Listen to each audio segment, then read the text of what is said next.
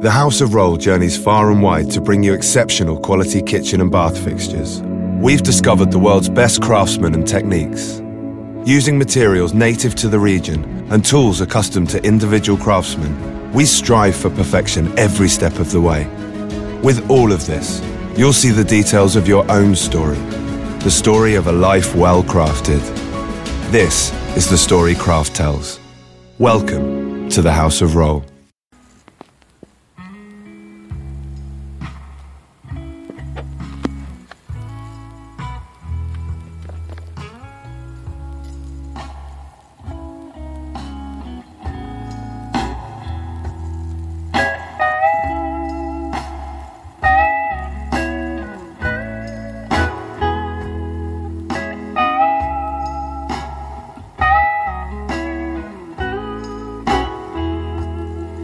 It's not a silly little moment. It's not the storm before the calm. This is the deep and dying breath of this love that we've been working on. Can't seem to hold you like I want to. So I can. Hello, hello. What's up, everybody, and welcome to the second edition of the Lone Gunman Podcast. This is your boy Rob Clark, welcoming you back, or for the first time. If it is your first time, I would encourage you to go back and listen to the first one first. Uh, it'll let you in on what this podcast is going to be about. And uh, I just want to get something out of the way real quick. Uh, I'd just like to thank everybody for, for taking the time to listen.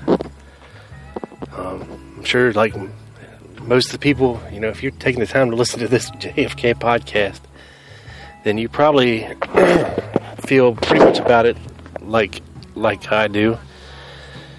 You know, it's uh, it's more than a hobby. It's not quite an obsession, but maybe it's reached that level a time or two. But uh, you know, I just like to thank you again. And if you like what you hear, just please share, listen, spread the word all over social media, whatever you got Facebook, Tumblr, Instagram, whatever. Um, and uh, I just wanted to make sure you know that uh, I'm always going to keep it real here. I don't like the word politically correct, I think it's crap and I'm always going to keep it real. So there might be cursing, there might be opinions you don't agree with, and that's fine. Um, just know, you know, this is there's nobody backing me, there's nobody sponsoring me, there's nobody giving me money. There's it's just a passion, and that is it, pure and simple. And uh, what's weighing heavy on my mind today before we actually get into the meat and bones of this podcast, um,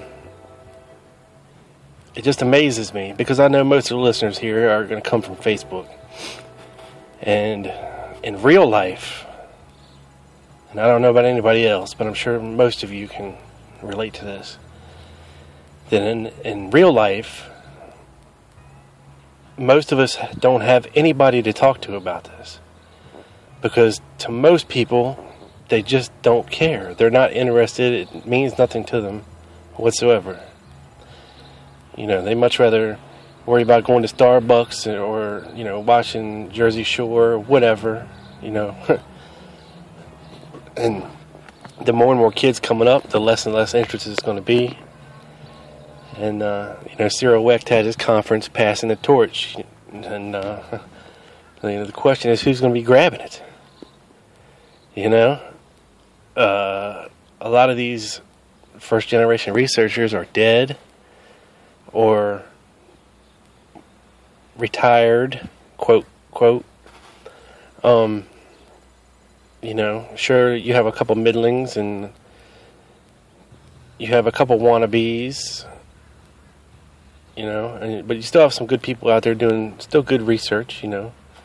I'd recommend Greg, Greg Parker's new book, the Lee Harvey Oswald's Cold War, and and the subsequent books I'm sure that he's going to be putting out are going to be great as well. Um, there's always going to be new information to find out, um, But the, the point of what I'm saying is that it's a great thing for all of us to be able to connect to each other and talk to each other and share with each other. And it's something that we don't get to do in real life. And when you spend so much time doing this, you know, you, you make good, good, really good friends. Uh, you meet some really great people. You also meet some really horrible people. And, uh, and I would just, this is not directed towards the horrible people, but to the good people out there, even though I've never met you in real life, I know that if I did, that uh, that we get along good and we'd be friends in real life. Uh, but anyway, back to the point. This week, um, I'd like to speak to you a little bit about Mr. Buell Wesley Frazier. Now, we all know Buell's tale that he told the Warren Commission. And if, if you don't know, this might not be the podcast for you. But if you don't, feel free to Google Buell Wesley Frazier and it'll tell you everything he told. Um, now, there's a couple things about Buell Wesley Frazier that uh, it don't quite add up. They don't quite make sense. And quite frankly, I think Buell Frazier is lying, is a liar. That's right. Some people don't like to hear that. For some reason, they think Buell Frazier is the sacred cow of the assassination.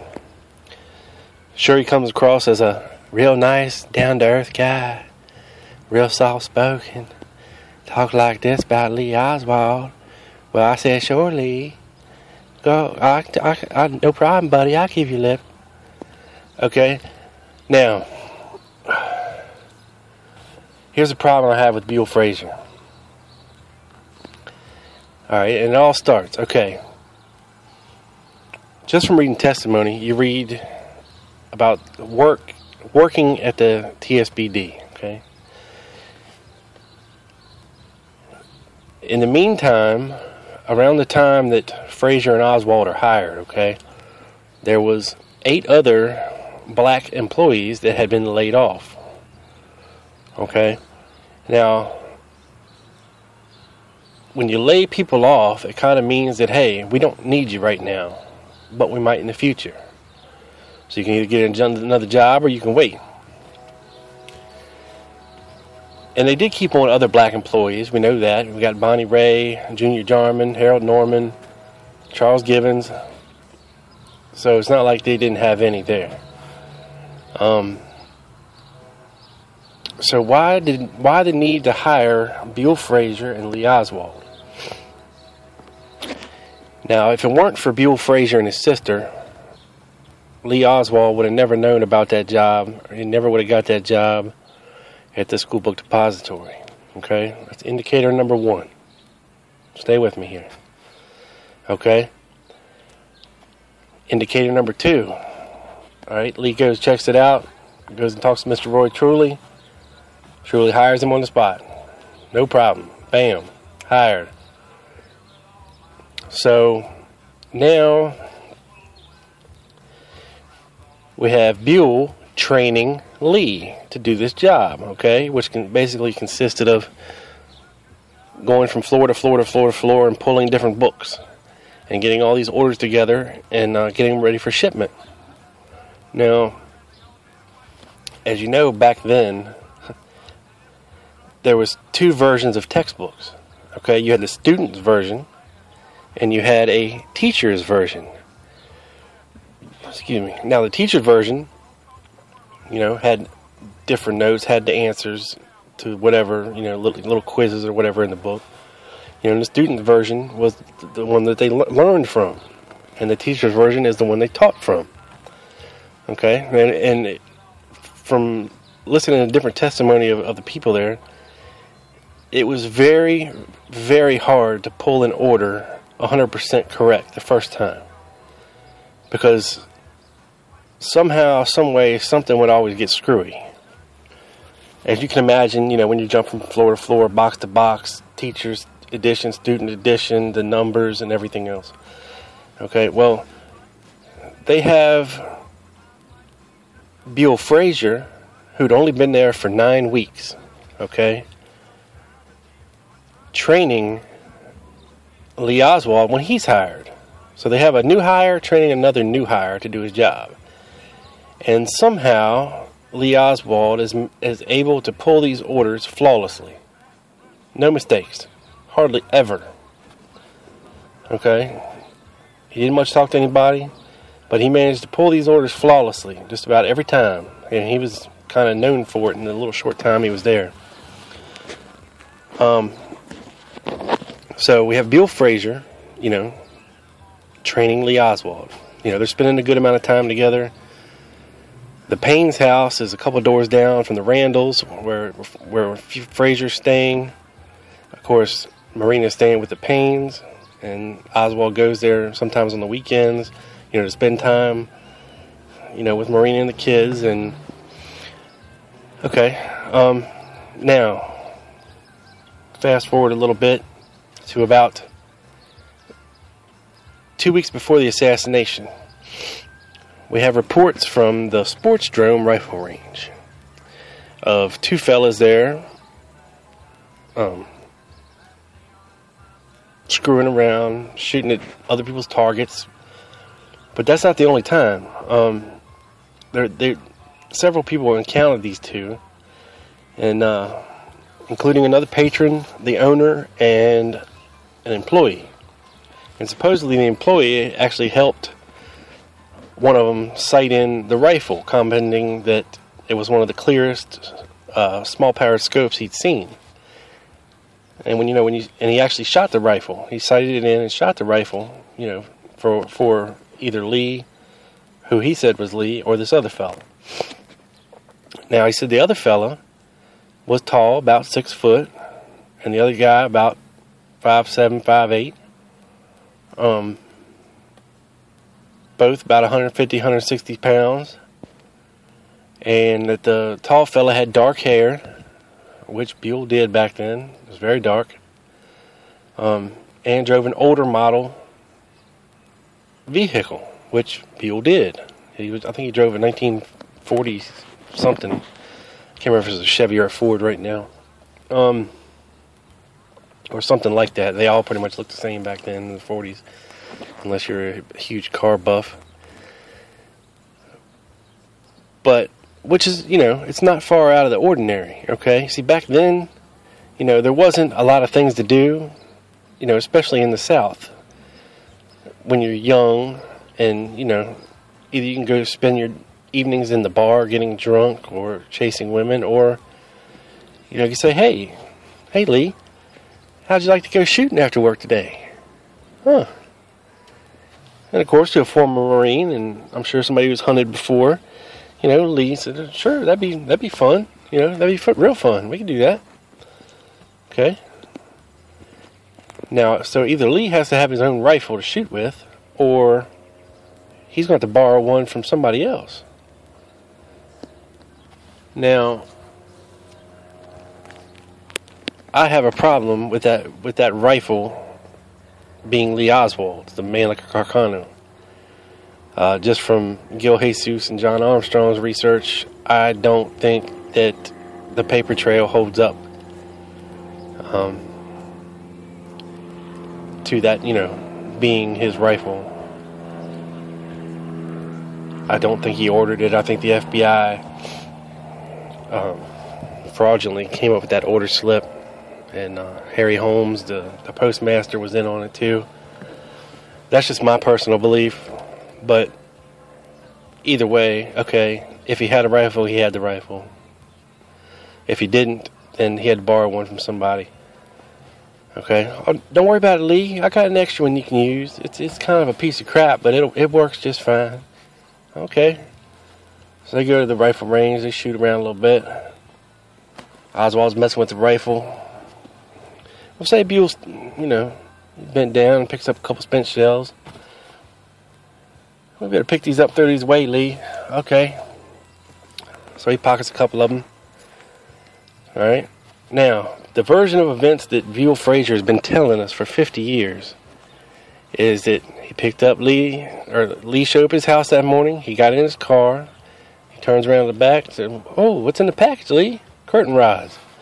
Oh, remember I told you? Oh, okay. Yep, curtain rods.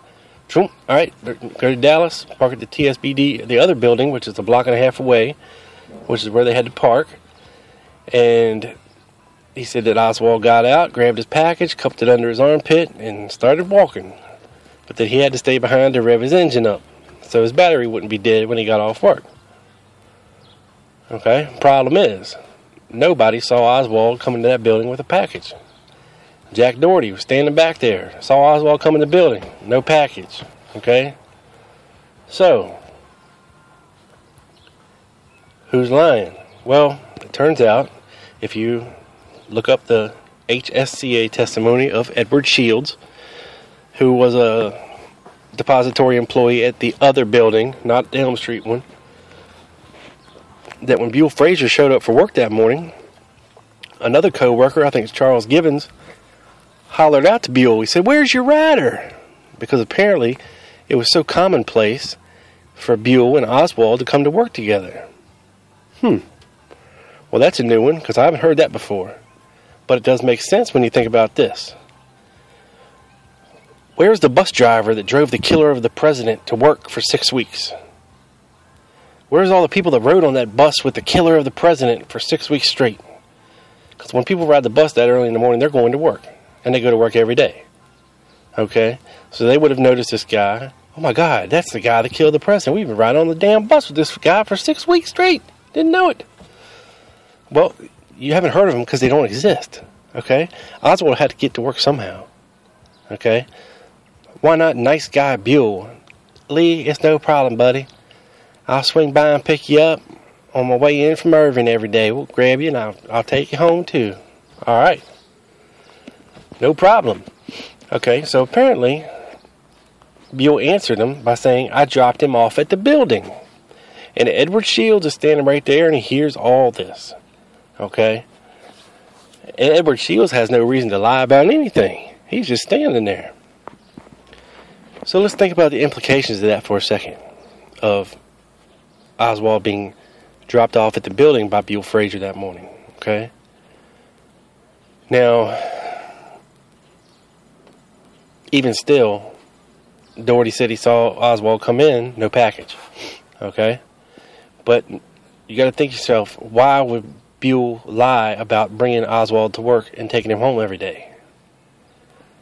Because that puts him in real close company with Mr. Oswald, the accused assassin of the president. Of the president, and Buell doesn't want to be in that position.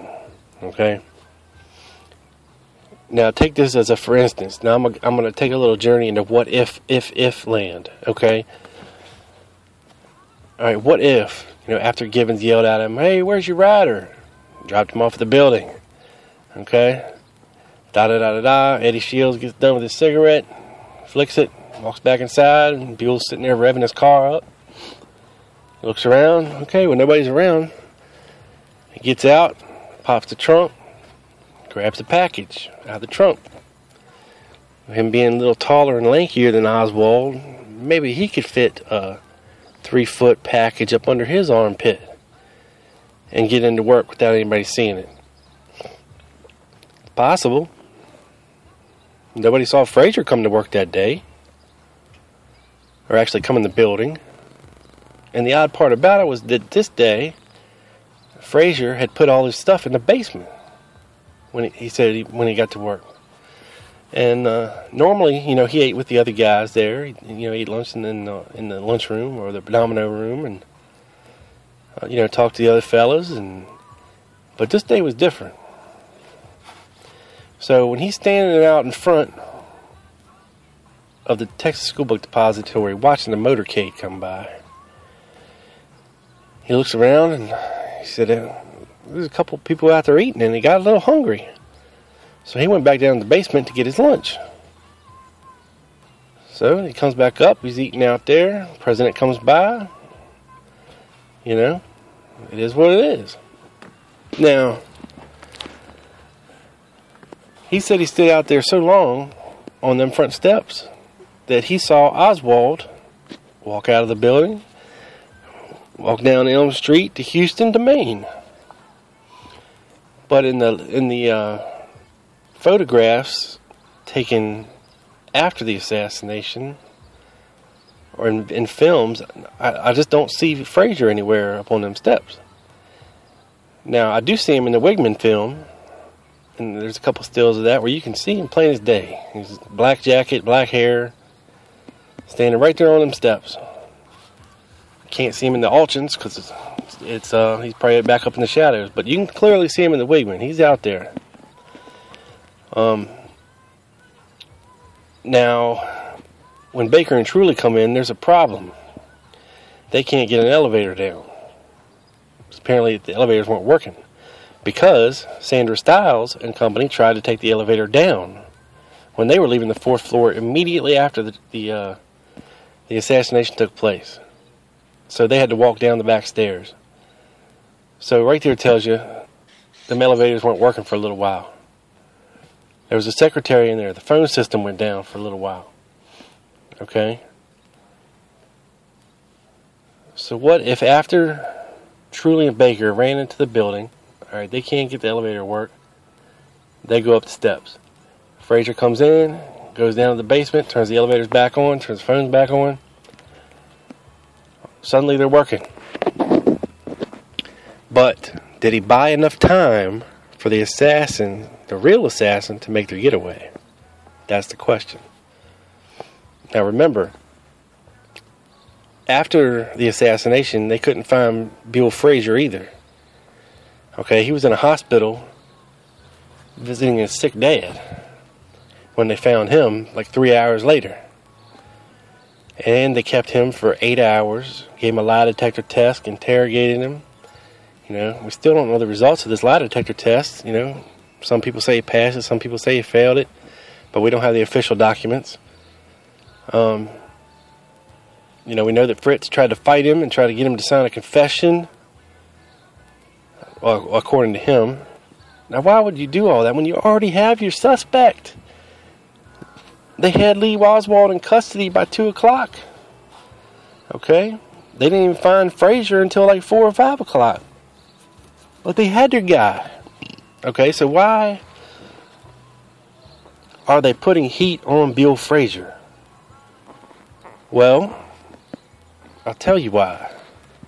They had to have somebody put a package or a rifle in Oswald's hand and walk and going into that building with it. Now, maybe, and we're going to the land of maybe again. I like it there.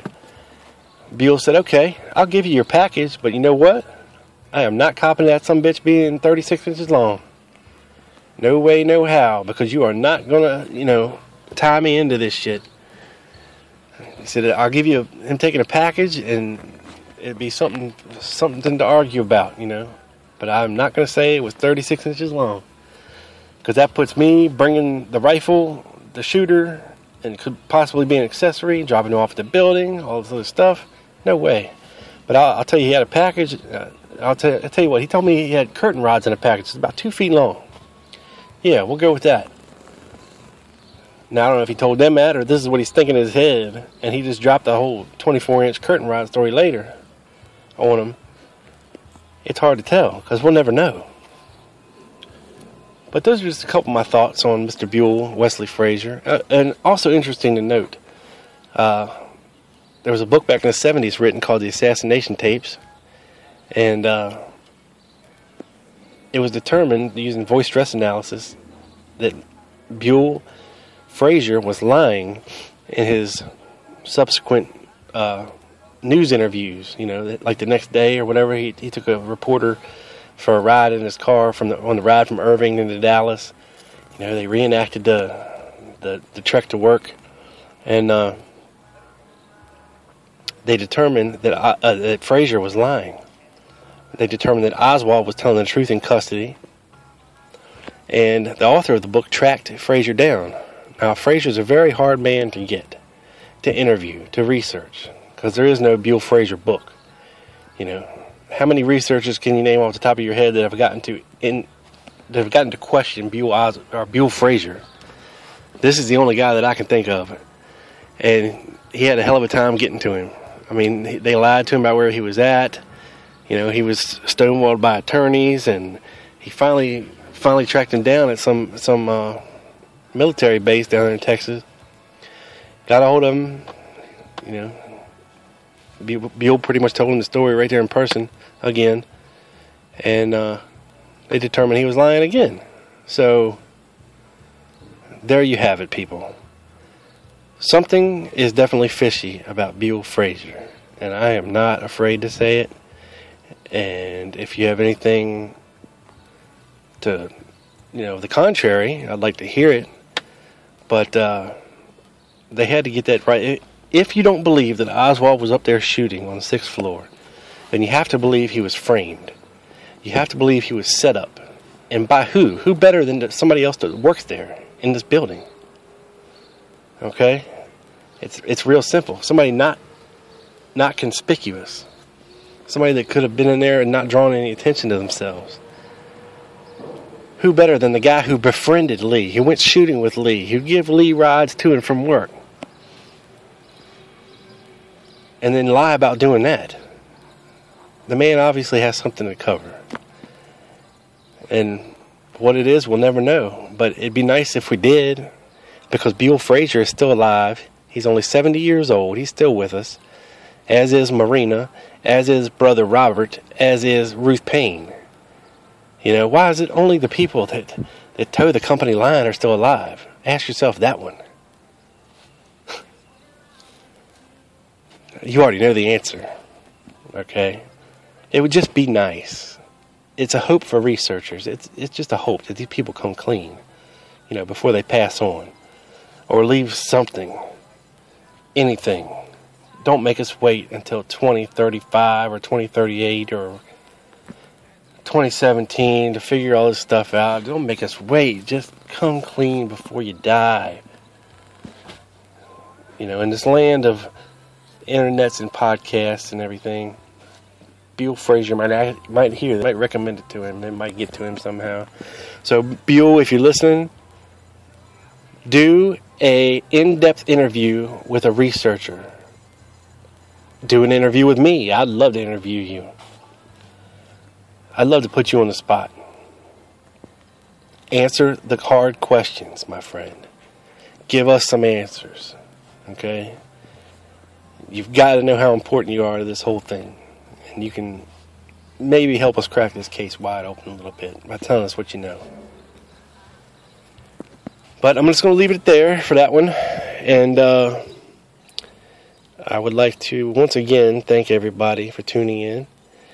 And I would also encourage you to please check out my buddy Doug's podcast, also on Spreaker. He's doing it up big on his side. He's got the Dallas Action Podcast. Uh, he's two episodes in. It sounds great. He's doing a good job. And he actually ran into a little trouble on Facebook. Uh, everywhere he posted that link to his second podcast about Loran Hall disappeared.